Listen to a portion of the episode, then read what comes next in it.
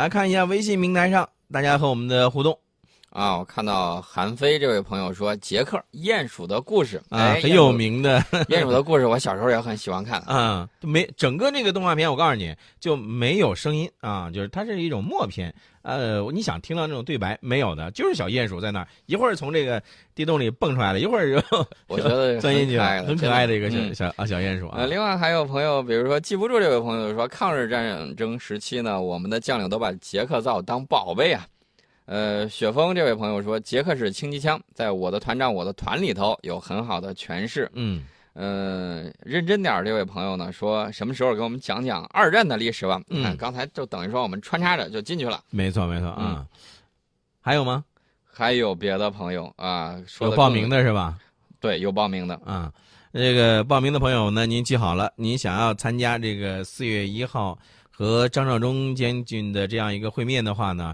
您呢，不妨呢可以抓紧时间来报名啊。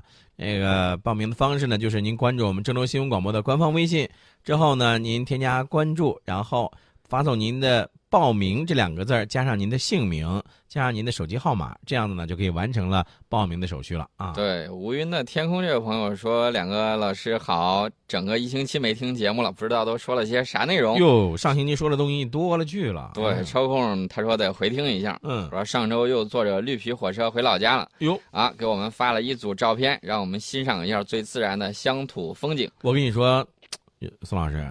这个正儿八经的啊，我觉得绿皮火车真的是值得我们怀念啊。对，他说啊，这也是他儿时站在铁路边向南方边关打仗运的军人们这个摆手要糖果的地方。嗯啊，他发过来的是一个这个火车站旁边。嗯。另外呢，这次回来在绿皮火车上又有人谈论这个国家军事话题，哎，能插上话的感觉真有点得意。他说他们说的内容大多都是你俩节目里头说过的。嗯。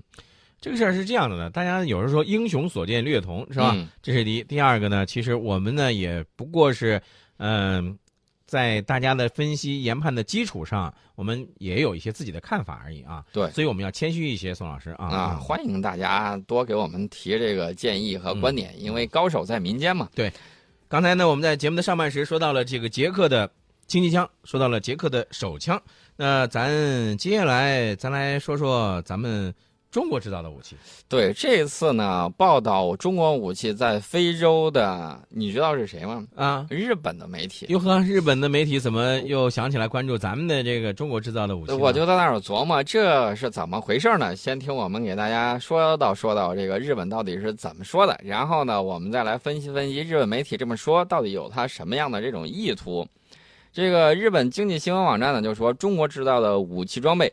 在非洲的影响力日益提升，然后呢，他说，从一个买家的立场看，购买中国武器存在很多优点，比如说价格比较便宜，嗯，而且不会像从欧洲购买那样存在各种限制等等，嗯。这个日本的这个媒体报道还说，说这个非洲国家啊，这个国防预算呢是比较有限的，那么对于这些国家的政府来说，中国制造的武器非常具有吸引力，对。嗯，非洲国家呢，它的这个财政能力啊，我们都能看到，确确实实，由于这个长期的遭遇这种殖民掠夺，经济呢一直发展的不是特别的好。当然了，现在你看到在我们帮助的这种非洲国家呀，嗯，很多国家，你看他那个照片，前几年，嗯，啊，有些地方一片荒凉，然后等我们这个帮助之后。迅速呢就起来了这种高楼大厦，嗯，这种基础设施建设是我们这个在产能过剩的时候走出去，嗯，然后呢在海外挣到自己的这种一部分金钱啊，这也是我们走出去的这种努力。当然了，他们也同时也能够过上好日子，我觉得这个是很有意思的事儿。对，关键是这些国家，你想想，如果富裕起来了，如果说，比如说西方列强，嗯，又打人家的歪主意，怎么办？那人也可以起来保护自己了，对，他就买我们的武器就可以保护自己。这个日本的这个企业呢，还援引了英国智库国际战略研究所的一个防卫负责人的一个分析。他说，大概有三分之二的非洲国家都在使用中国的武器，而且这一比例呢，被认为是不断在提高。嗯，最近十年开始向中国购买武器的非洲国家增加到十个，其中包括加纳。塞拉利昂、安哥拉、尼日利亚等国，嗯，其实对于很多非洲的国家来说，可能中国武器最大的魅力就是价格适中。对，其实呢，我们有从有贵的有便宜的，你从这个 VT 一到 VT 四，什么样的这种类型的你都可以买得到。对，而且呢，没有说像西方国家那样，西方国家这个出售武器通常包含的很多的这种政治条件，对，有限制，有政治条件，非常的苛刻。呃，正是因为性价比，才适合于非洲的环境。你看，适合市场的这个呢，就是好产品。从这个词这层意思上来说，中国是填补了这方面的空白。不买贵的，只买对的。对，另外我们生产的这种 K 八这种教练机，还有我们北方工业生产的这种装甲车等等，也会受到这个非洲各国军队的这种青睐。嗯，那么我们把这个事儿大致说完了，那日本到底是什么意思呢？对呀、你这个说日本，你是你如果要是说美国吧，呃，拿这个媒体拿这个事儿来说事儿的话呢，可能他会有他的自己一些这个意图，比如说为他的选举总统选举造势啊，或者是为其他的这个呃美国的军工企业来要钱啊等等，会有这个。那日本的说这个话是什么意思呢？呃，我觉得啊，防止他有几方面的心思。嗯第一种就是渲染所谓的中国威胁论。嗯啊，这个已经是日本的老生常谈的，而且嗯政府拨专门的这种资金，在国际社会上在那儿逼逼叨逼逼叨很很多废话的，嗯然后就各种抹黑我们。这是日本政府自己专门掏钱干的这个事儿，嗯好几百亿呢，嗯不是小数目。另外一方面呢，我觉得他纯粹就是得了红眼病。为什么呢？当年安倍说：“非洲兄弟们，我来了，我要给你们弄三万亿美金啊，可不是日元，一定要帮助你们发展啊！”言犹在耳。过了几年了，零头有没有到啊？嗯咱都不说别了，你你给我砍掉两个零，嗯砍三个零，你嗯有没有把这部分资金给人家？嗯非洲兄弟们又不傻，看了你这个东西之后，听其言观其行嘛。嗯日本想在非洲也想，哎，在这块儿这个捞金，但是呢，你这个投入，你关键看看是不是诚心在那儿投入的。嗯你就三万人在非洲，你跟我们上百万人在非洲，那能一样吗？嗯，哎，不是宋老师，你看你这个事儿吧，我是这样想的，就是安倍他之前他所给非洲的兄弟许诺的那些东西，白条儿，哎，对对对，他打了一个白条，只不过是一个空头支票而已，对吧？嗯那么空头支票过去之后，现在的这个我们之前也说过，安倍呢上台以后搞到了他的这个什么三支箭啊，对吧？嗯什么安倍经济学，对吧？那么现在从目前的情况来看，好像安倍经济学他的这个成果不咋地。啊，成果不咋地。其实呢，我觉得这个日本媒体还有一个心思在里头是什么呢？就是觉得想让这个欧美放宽对日本武器生产技术的这种限制，他有这个心思在里头。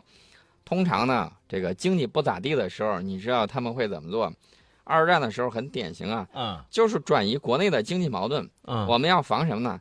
要防日本这个狗急跳墙，搞这种突然袭击。对对对二战的时候见多了。嗯，是，所以这种情况下，对于日本呢，我们还是要有一个这个警惕这样一个心态，对吧？对嗯安倍政府所期待的就是以旧三支箭中的前两支超宽松这个货币政策和嗯扩大财、政府财政支出，嗯嗯刺激日元贬值，还有股市攀升，让日本企业的业绩上涨，进而呢为员工增加这种薪资，并且扩张企业的投资，从而有效的提高日本国内个人消费，嗯促进物价上涨，呃，最终实现日本整体经济的这种良性增长，摆脱通货紧缩。嗯但是呢，对日本经济还有全球经济前景并不看好的日本企业，不买日本政府的账。嗯他们在二零一六年的春斗中明显诚意不足。这个春斗呢很有意思，就是这个二零一六年日本春季劳资谈判，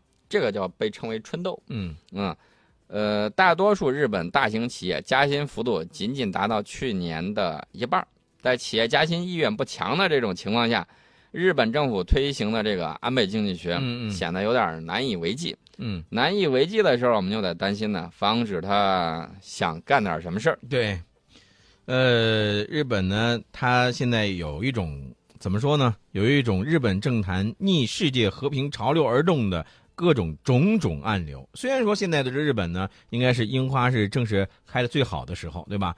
但是暗流涌动，逆流涌动啊。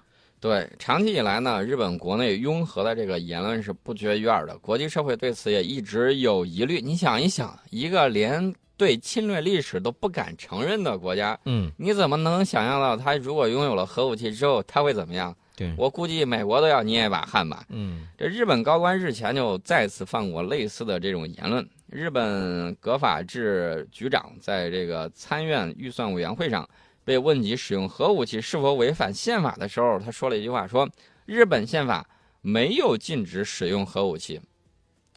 看见没有，狼子野心呐、这真的是一个狼子野心啊！实际上呢，日本敏感的这个核材料的这个囤积量也让人警惕。这个我们之前在节目里都曾经说过。嗯目前日本囤积的有四十八吨低呃浓缩的这个低浓度的这个布，嗯超出了日本民用核能的合理使合理使用范围，而且还囤积了包括大量高浓缩铀等敏感核材料。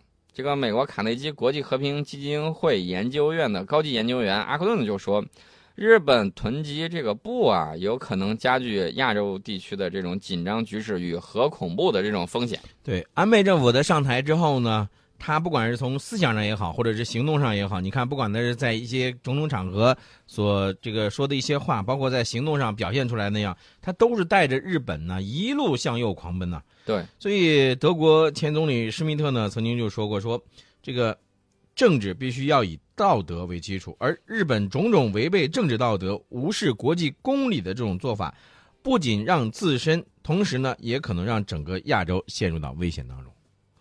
呃，所以关于日本政府的现在这个安倍啊，他的下一步的这个什么经济学能不能够继续持续下去？安倍国内的这个事情能不能处理好，那是他自己的事情，咱们不去替他操心，对吧？嗯，好。